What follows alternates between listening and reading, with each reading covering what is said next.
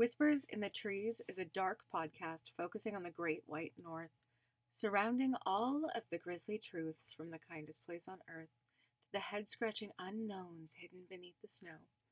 My name is Mads, and join me today on a deep dive into the crimes of Evelyn Dick. Today's case will involve murder, child abuse, and violence. Viewer discretion is advised. These are my whispers in the trees. You cut off his legs, you cut off his arms, you cut off his head. How could you, Mrs. Dick? How could you, Mrs. Dick? A popular chant often sang by the children in Ontario, even to this day, bringing fond memories to many that grew up singing it. I wish I could say that it isn't what it seems, but trust me, it is. On March 16th, 1946, a group of kids were hiking along a trail on the Hamilton Mountains. This is located in the Niagara Escarpment. What they found was what they thought was a dead pig. They got closer to it and looked at it, they realized it wasn't a pig at all. It was a man's torso with two gunshot wounds. Born October 13th, 1920, Evelyn Dick was born to Scottish immigrants Donald and Alexandra McLean, the couple moving to Ontario, Canada, a year after the baby was born.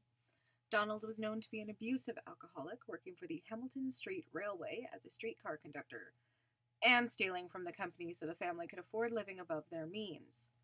He was so willing to steal from the company, they were able to afford to send Evelyn to a private Catholic school and get her a decent education. One upside to this, I guess. This was the only place she saw other children, as her parents thought she was too fragile to be playing in the streets.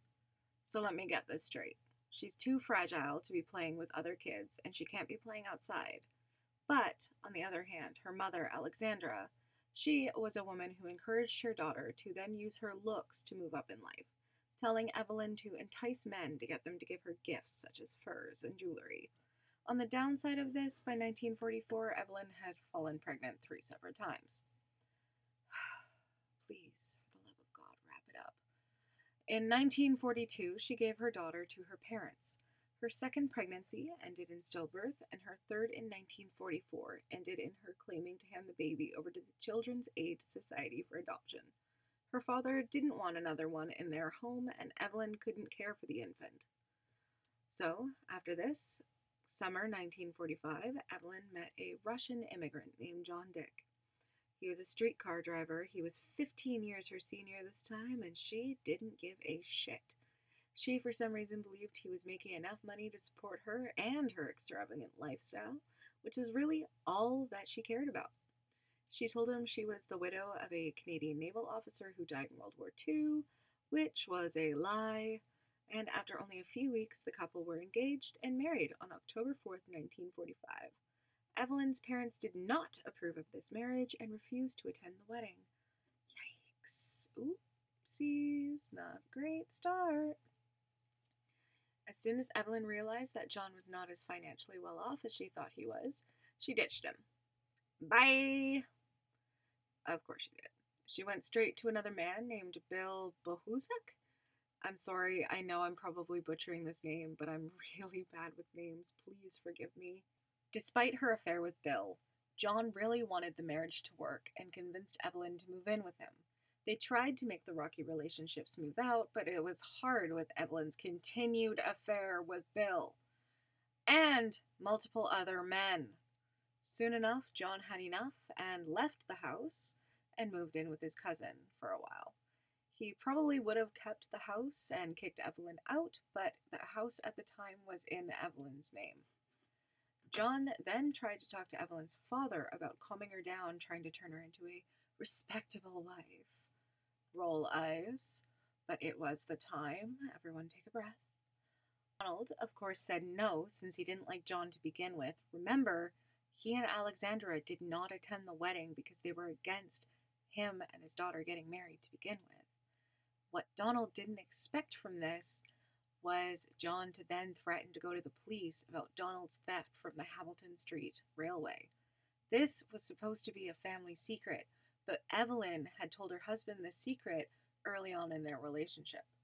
Donald threatened John's life at this, but John went to the police with the threat.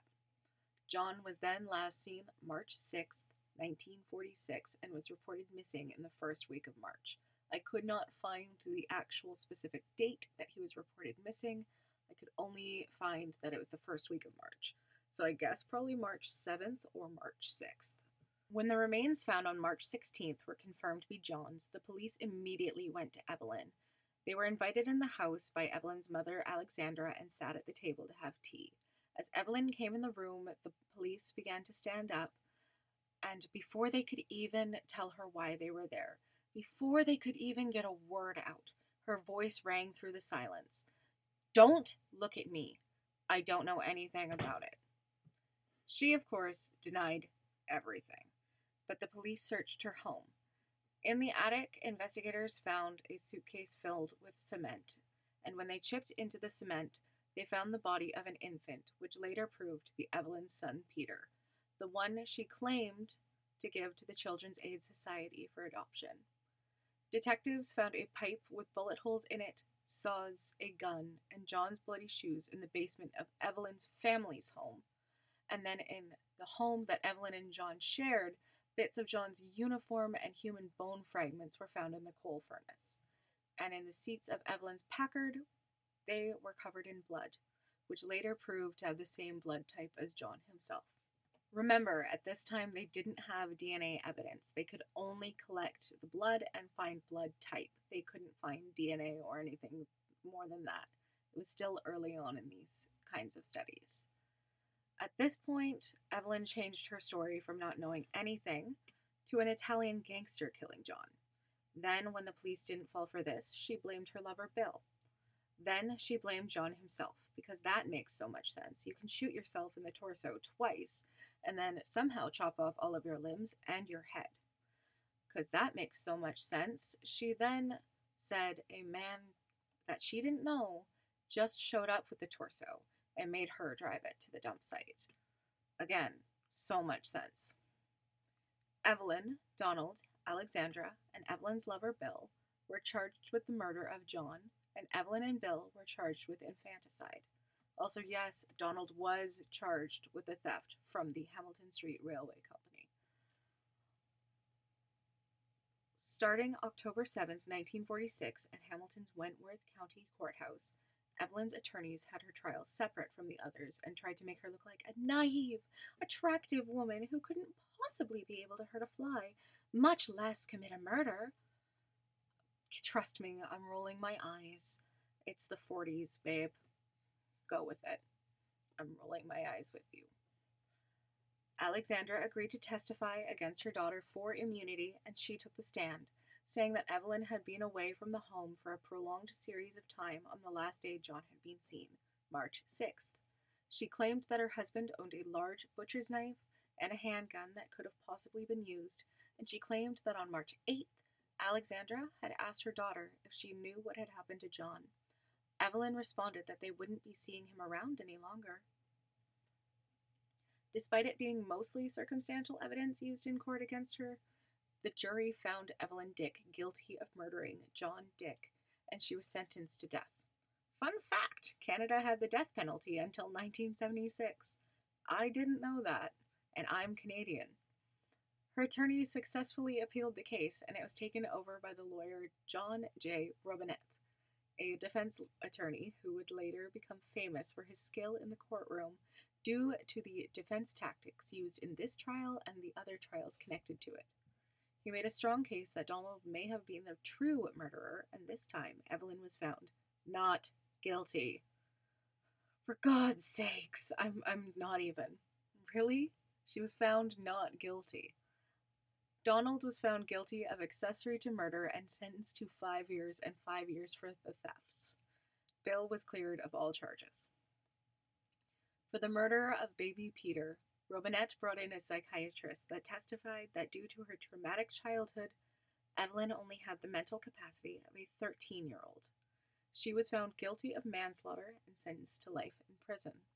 But get this she only served 11 years in the Kingston Penitentiary before she was released in 1958.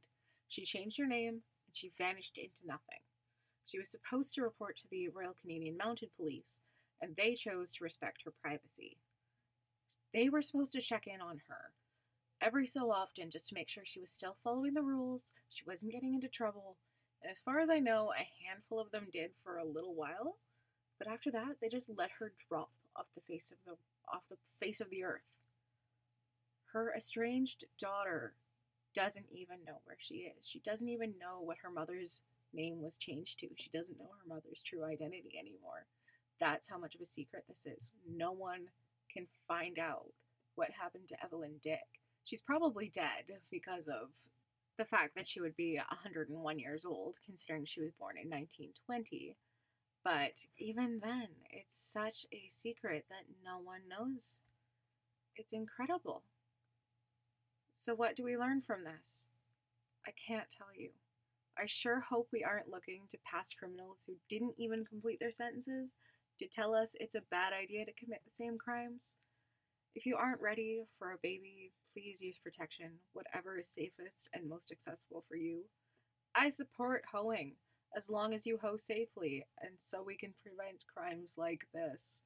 If you or anyone else are suffering from violence, please reach out for help at your local helplines. Anyone in Canada can find their own province specific helplines at www.dawncanada.net forward slash issues forward slash crisis dash hotlines forward slash. Again, that's www.dawncanada.net forward slash issues forward slash crisis dash hotlines forward slash. If you or someone you know is suffering from a mental health crisis or just need someone to talk to, you can dial 833 456 4566 for the Canadian Suicide Prevention Hotline. They are open 24 7, 365 a year, and if you feel it is more severe, please dial 911 or visit your local emergency room. You are not alone, and you deserve all of the help that you need, even the help that you feel you don't deserve you need. Again, the Canadian Suicide Prevention Hotline is 833 456 4566. Thank you for listening and stay safe out there.